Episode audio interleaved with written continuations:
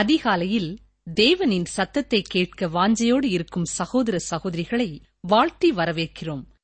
அன்பர்களே வேதத்தை நன்கு அறிந்து கொள்ள இது ஒரு சிறந்த வாய்ப்பு. இந்நிகழ்ச்சியை உங்கள் நண்பர்களுக்கும் அறிமுகப்படுத்துங்கள். இன்றைய செய்தியின் கருத்துக்களை குறித்து வைத்துக் கொள்ளுங்கள்.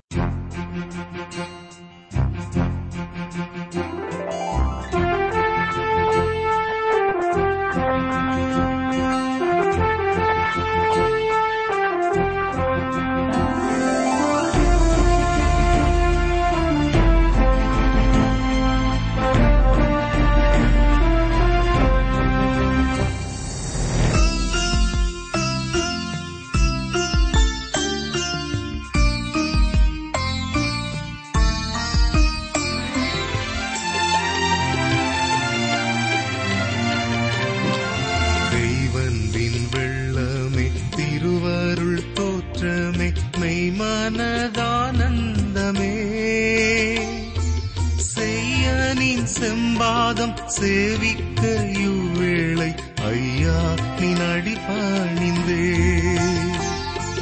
செய்யனின் செம்பாதம் சேவிக்க இவ்வேளை ஐயா நின் அடிபணிந்தே.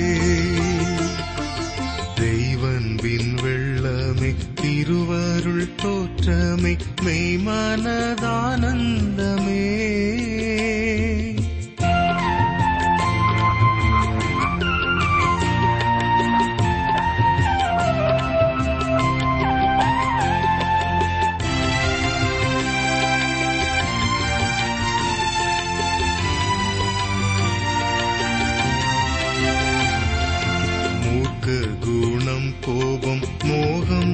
சிற்றின்பமும் மேற்கொள்ளும் நாச ஏக்கம். தாக்கி தடுமாறி தயங்கிடும் வேளையில் தூக்கி தற்காத்தருள்வார். தாக்கி தடுமாறி தயங்கிடும் வேளையில் தூக்கி தற்காத்தருள்வார்.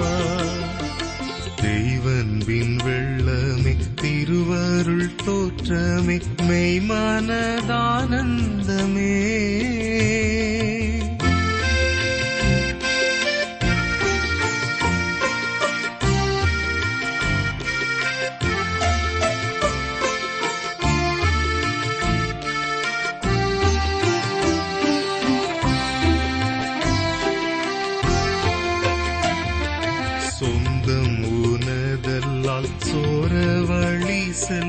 செல்ல எந்தாய் துணிவேனுயான்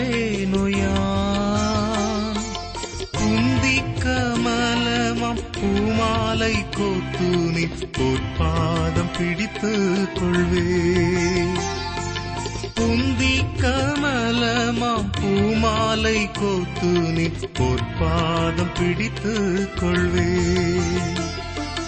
பொற்பாதம் தெய்வன்பின் வெள்ளமே திருவருள் தோற்றமே மெய்மானதானந்தமே.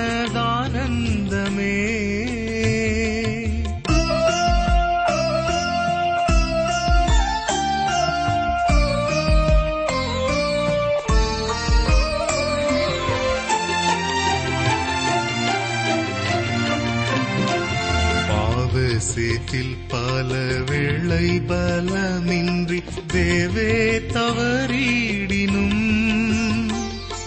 கூவி விழித்து தன் மார்போடனை தன் யாவும் பொறுத்தனதா கூவி விழித்து தன் மார்போடனை தன் யாவும் பொறுத்தனதா தெய்வன்பின் வெள்ளமே திருவருள் தோற்றமே மெய்மானதானந்தமே.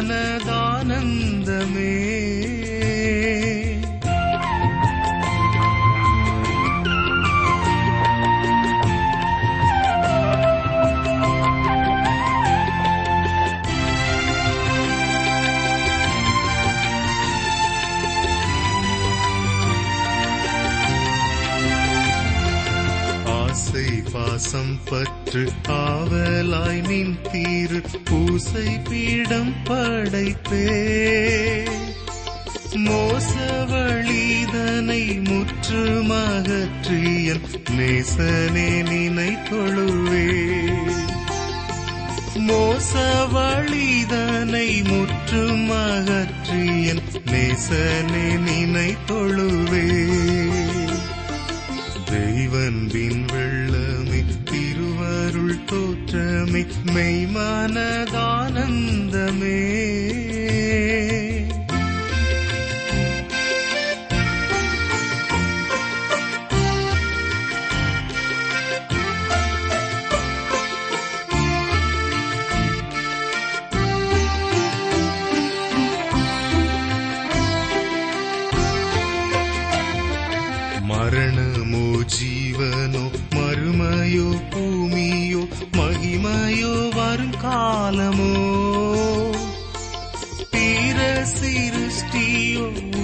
உயர்ந்ததோ தாழ்ந்ததோ பிரித்திடுமோ தெய்வன்பை பிற சிருஷ்டியோ உயர்ந்ததோ தாழ்ந்ததோ பிரித்திடுமோ தெய்வன்பை தெய்வன்பின் வெள்ளமே திருவருள் தோற்றமே மெய்மானதானந்தமே. செய்யனின் செம்பாதம் சேவிக்க யூ ஐயா நின் செய்ய நின் செம்பாதம் சேவிக்க இவ்வேளை ஐயா நின் அடிப்பணிந்தே. தெய்வன்பின் வெள்ளமே திருவருள் தோற்றமே மெய்மானதானந்தமே.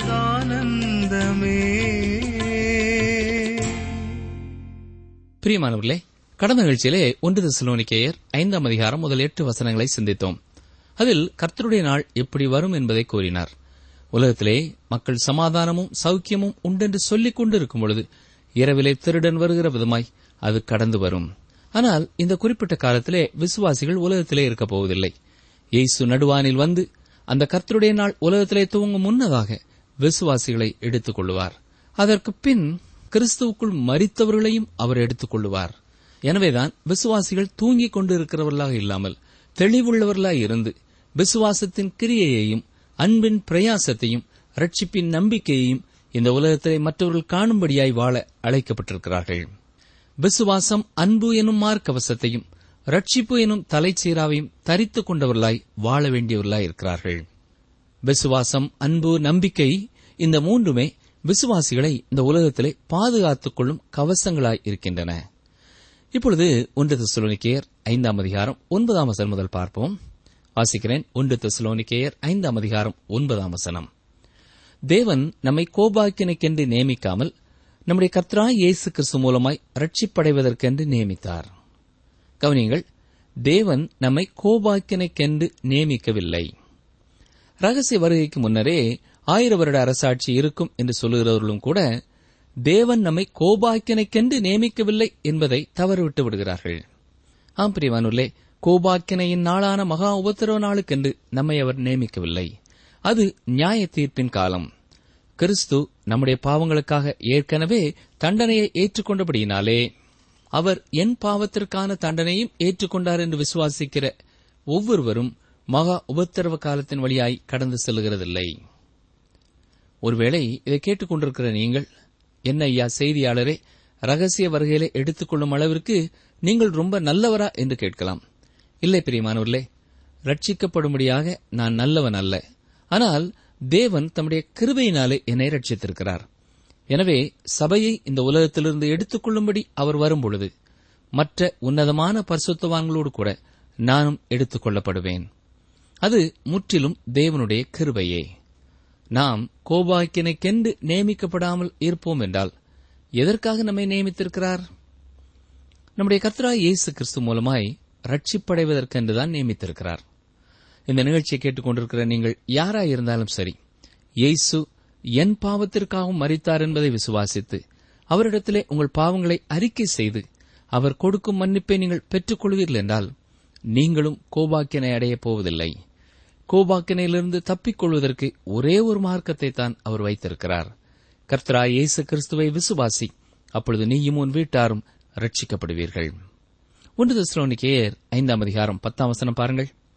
நாம் விழித்திருப்பவர்களானாலும் நித்திரை அடைந்தவர்களானாலும் தம்முடனே கூட நாம் ஏகமாய் பிழைத்திருக்கும்படி அவர் நமக்காக மறித்தாரே நாம் முதலாவது மறித்துவிட்டாலும் அல்லது அவர் வரும்போது உயிரோடு இருந்தாலும் நாம் அவரோடு கூட என்றென்றும் வாழப்போகிறோம். திருச்சபையின் பெரும்பாலான பகுதி மரண வாசலை கடந்து சென்று விட்டது சற்றே எண்ணி பாருங்கள். அவருடைய வருகையிலே முன்னாலே ஸ்தேவான் பின்னர் அப்போஸ்தலர்கள் மற்ற இரத்த சாட்சிகள் என்று கடந்த பல காலங்களாய் கிறிஸ்துவுக்குள் மறித்த அத்தனை பேரும் முன் செல்ல அவர் வரும் நாட்களிலே நாம் உயிரோடு இருப்போம் என்றால் நாமும் அவர்களுக்கு பின்னரே எடுத்துக் கொள்ளப்பட்டு புறப்பட்டு போவோம். அந்த காட்சி மேன்மை நிறைந்த ஒரு காட்சியாயிருக்கும்.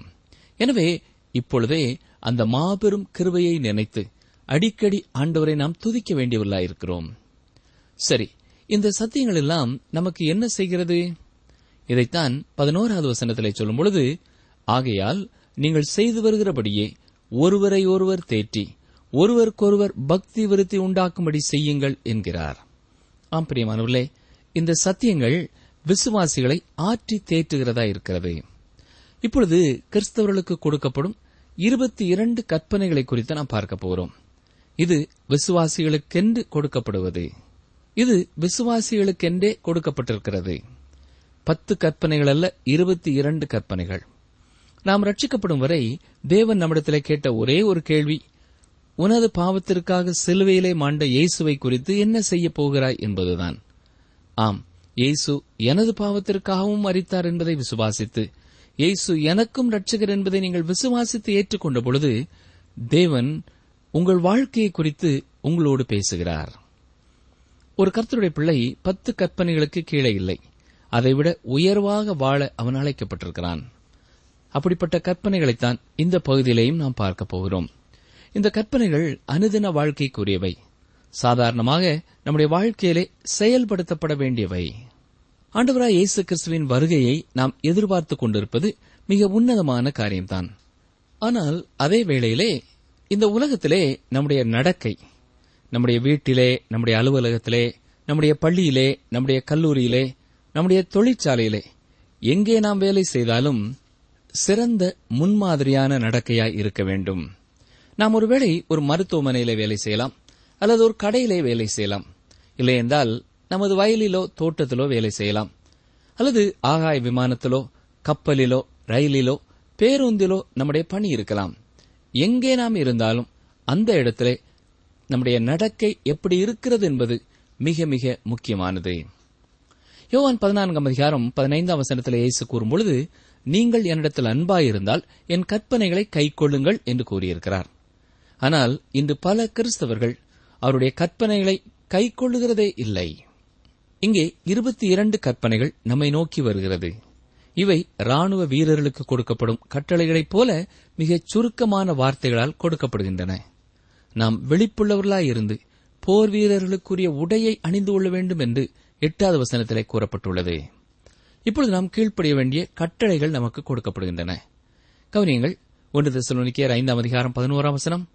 ஆகையால் நீங்கள் செய்து வருகிறபடியே ஒருவரை ஒருவர் தேற்றி ஒருவருக்கொருவர் பக்தி விருத்தி உண்டாக்கும்படி செய்யுங்கள். இந்த வசனத்திலே இரண்டு கற்பனைகளை பார்க்கிறோம். முதலாவதாக நாம் ஒருவரை ஒருவர் தேற்றுகிறவர்களாய் இருக்க வேண்டும். ஒருவரை ஒருவர் விசுவாச வாழ்க்கையிலே ஊக்கப்படுத்துகிறவர்களாய் இருக்க வேண்டும். இரண்டாவதாக ஒருவருக்கொருவர் பக்தி விருத்தி உண்டாகும்படி செய்யுங்கள். அதாவது ஒருவரை ஒருவர் கட்டுங்கள்.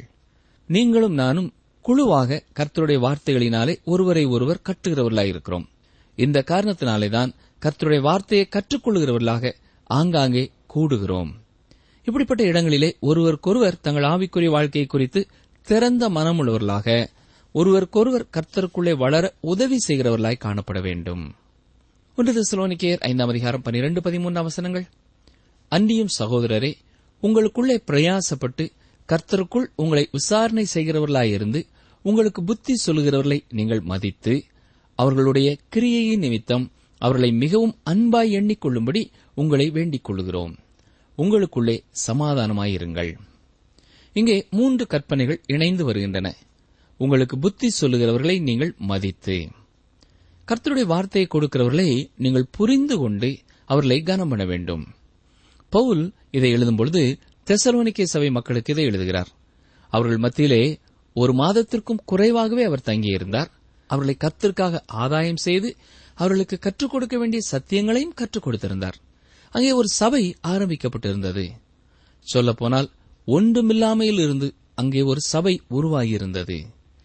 பவுல் அங்கே கடந்து செல்லும் முன்னதாக ஒரு விசுவாசி கூட அங்கே இல்லை. எப்படி சபை உருவானது என்பதைத்தான் அப்போஸ்தலர் நடபடிகளின் புத்தகம் பதினேழாம் அதிகாரத்திலே நாம் படிக்கிறோம். எனவே தெசலோனிக்கே சபையிலே காணப்பட்ட எல்லா விசுவாசிகளும் கிட்டத்தட்ட ஒரே காலகட்டத்திலே விசுவாசத்திற்குள்ளே கடந்து வந்தவர்கள். இப்பொழுது அவர்கள் மத்தியிலே சிலர் கற்றுக் கொடுக்கும் வரம் பெற்றவர்களாயிருந்தார்கள் சிலர் பிரசங்கிக்கும் வரம் பெற்றவர்களாயிருந்தார்கள் சிலர் ஒருவருக்கொருவர் உதவி செய்யக்கூடியவர்களாய் இருந்தார்கள். ஒரு விசுவாசி ரட்சிக்கப்படும் பொழுது ஏதாவது ஒரு வரத்தை பெற்றுக் கொள்கிறான். இந்த வரத்தை விசுவாசிகளின் ஐக்கியமாகிய திருச்சபையிலே அவன் பயன்படுத்துகிறவனாய் காணப்பட வேண்டும். ஆனால் தெசலோனிக்கே சபையிலே இதை குறித்து பிரச்சனை இருந்திருக்கும் என்று எண்ணுகிறேன். நானும் அவனும் ஒரே நேரத்திலே தானே ரட்சிக்கப்பட்டோம். அவன் விசுவாசிக்கு முன்னதாகவே எனக்கு அவனை தெரியுமே. அவன்தான் சபையிலே கற்றுக் கொடுக்க வேண்டுமா? அல்லது அவன்தான் கற்றுக் கொடுக்க வேண்டும்? அவன்தான் செய்தி அளிக்க வேண்டும் என்று எங்கிருந்து அவன் ஆலோசனை பெற்றான்? என்று யாராவது ஒருவரை குறித்து அவர்கள் எண்ணியிருக்க வேண்டும். எனவேதான் பவுல் இங்கே சில சகோதரர்கள் அல்லது சகோதரிகள் பொறுப்புகளை செய்யும் தாளந்தை பெற்றிருக்கிறார்கள் வரத்தை பெற்றிருக்கிறார்கள் அதை மற்றவர்கள் மதிக்க வேண்டும் என்று குறிப்பிடுகிறார். இன்றும் பல திருச்சபைகளிலே இப்படிப்பட்ட பிரச்சனைகள் காணப்படுகின்றன.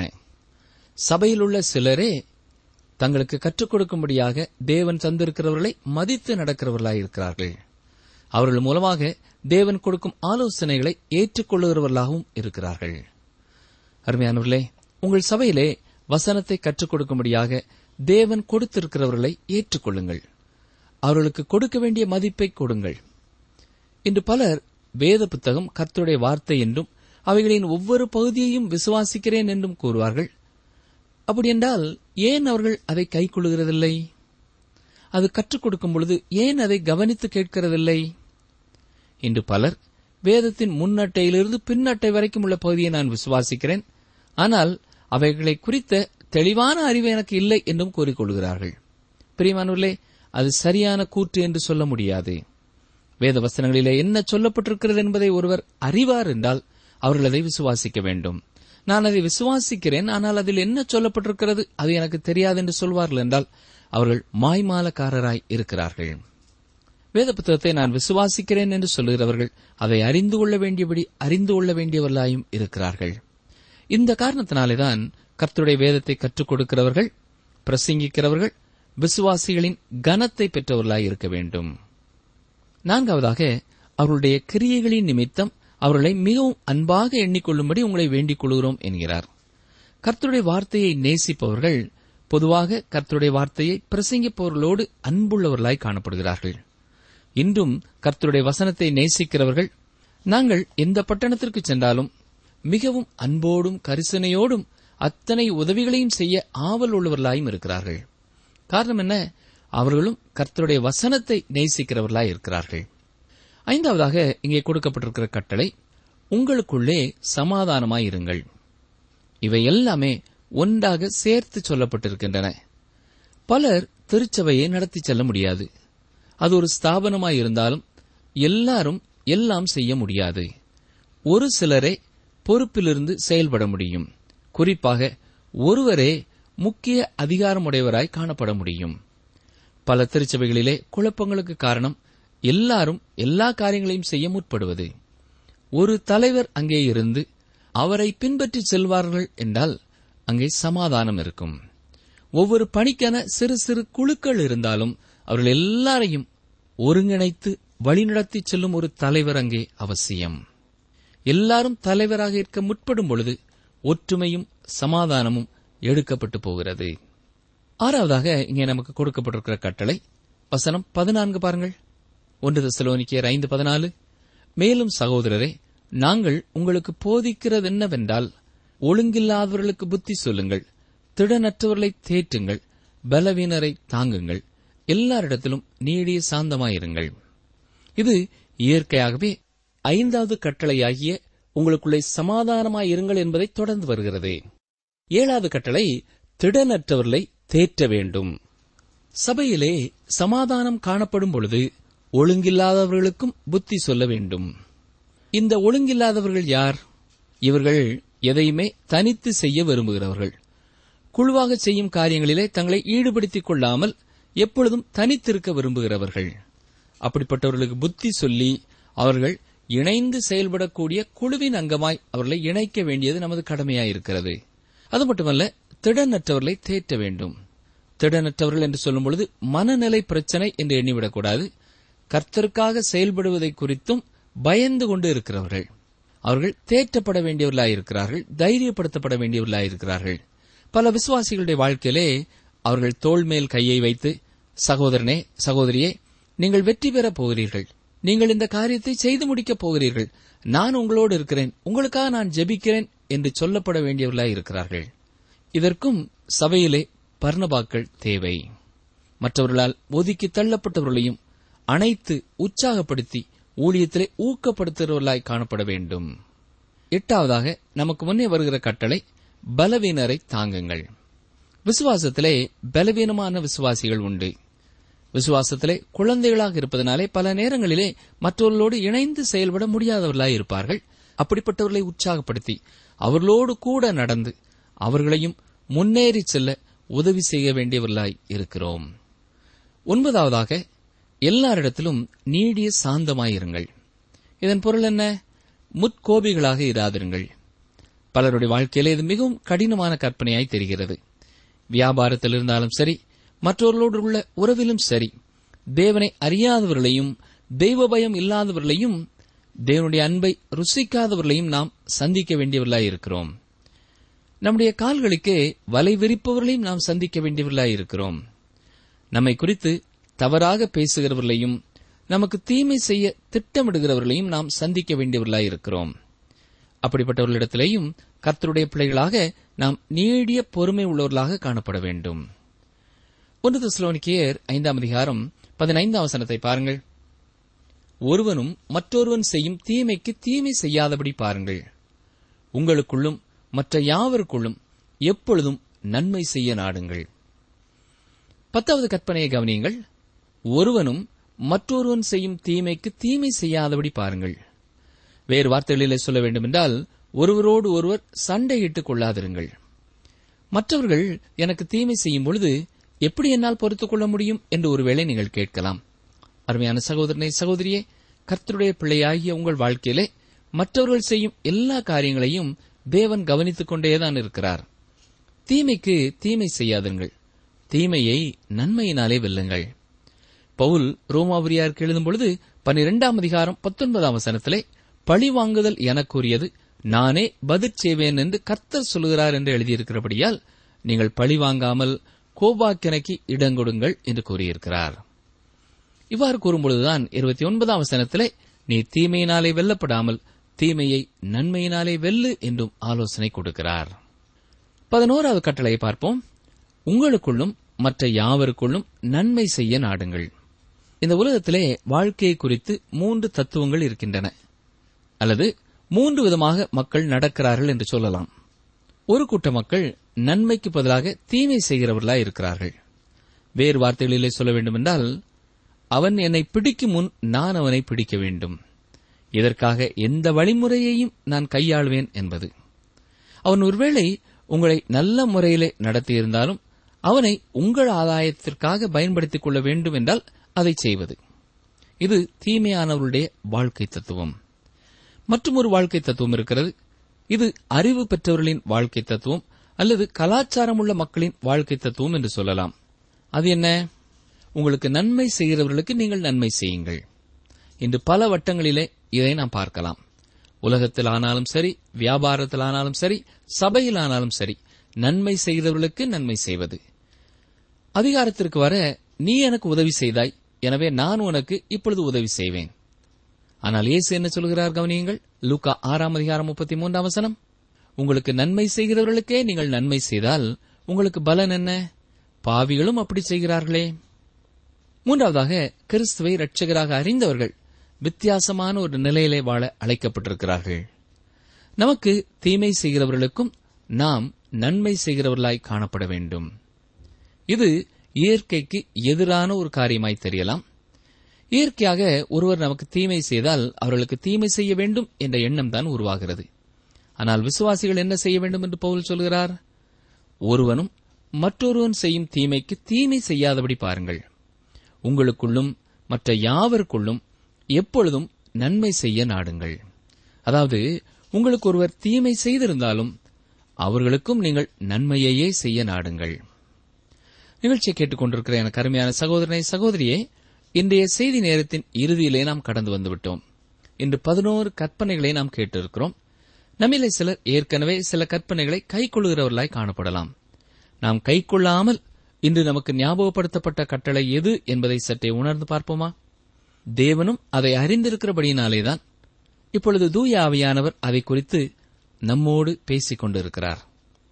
நீங்கள் மன்னிக்க வேண்டியவர்கள் உண்டு மனம் பொருந்த வேண்டியவர்கள் உண்டு கனம் பண்ண வேண்டியவர்கள் உண்டு ஏற்றுக்கொள்ள வேண்டியவர்கள் உண்டு நீங்கள் ஆறுதல் படுத்த வேண்டியவர்கள் உண்டு.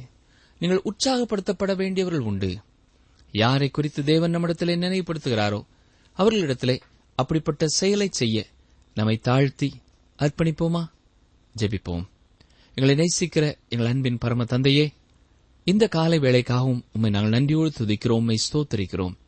விசுவாசிகளாய் எங்களுக்கு பௌல புஸ்தலன் மூலமாய் நீர் கொடுக்கிற இந்த அருமையான கட்டளைகளுக்காக உமக்கு ஸ்தோத்திரம் ஐயா. இந்த கட்டளைகளிலே யார் யார் எந்தெந்த கட்டளைகளுக்கு இன்னமும் நாங்கள் கீழ்ப்படியாமல் இருக்கிறோம் என்று உணர்த்தியதற்காக உமக்கு ஸ்தோத்திரம் செலுத்துகிறோம். எங்கள் வாழ்க்கையிலேயும் எங்கள் நடக்கையிலேயும் நாங்கள் வேலை செய்யும் இடத்திலே குடும்ப சூழலிலே அவற்றை நாங்கள் கைக்கொள்ள அந்த கற்பனைகளுக்கு கீழ்ப்படிந்து செயல்பட உடைய தூய ஆவியின் பலனை தந்து எங்கள் ஒவ்வொருவரையும் வழிநடத்த ஒப்புக் கொடுக்கிறோம் யார் யார் உள்ளத்தின் ஆழத்திலிருந்து உணர்வோடு கூட உண்மையான மனதோடு கூட உமை நோக்கி பார்க்கிறார்களோ அவர்களுக்கு இந்த நாளிலேயே அப்படிப்பட்ட கிருபைகளை தர வேண்டும் என்று கேட்கிறோம். மீட்பர் இயேசு கிறிஸ்துவின் மூலமாய் மனத்தாழ்மையோடு ஜபிக்கிறோம் பிதாவே. ஆமேன். நீங்கள் தொடர்பு கொள்ள வேண்டிய எமது முகவரி வேத ஆராய்ச்சி டி ஆர் தபால் பெட்டி எண் நூற்று முப்பத்தி நான்கு திருநெல்வேலி இரண்டு தமிழ்நாடு.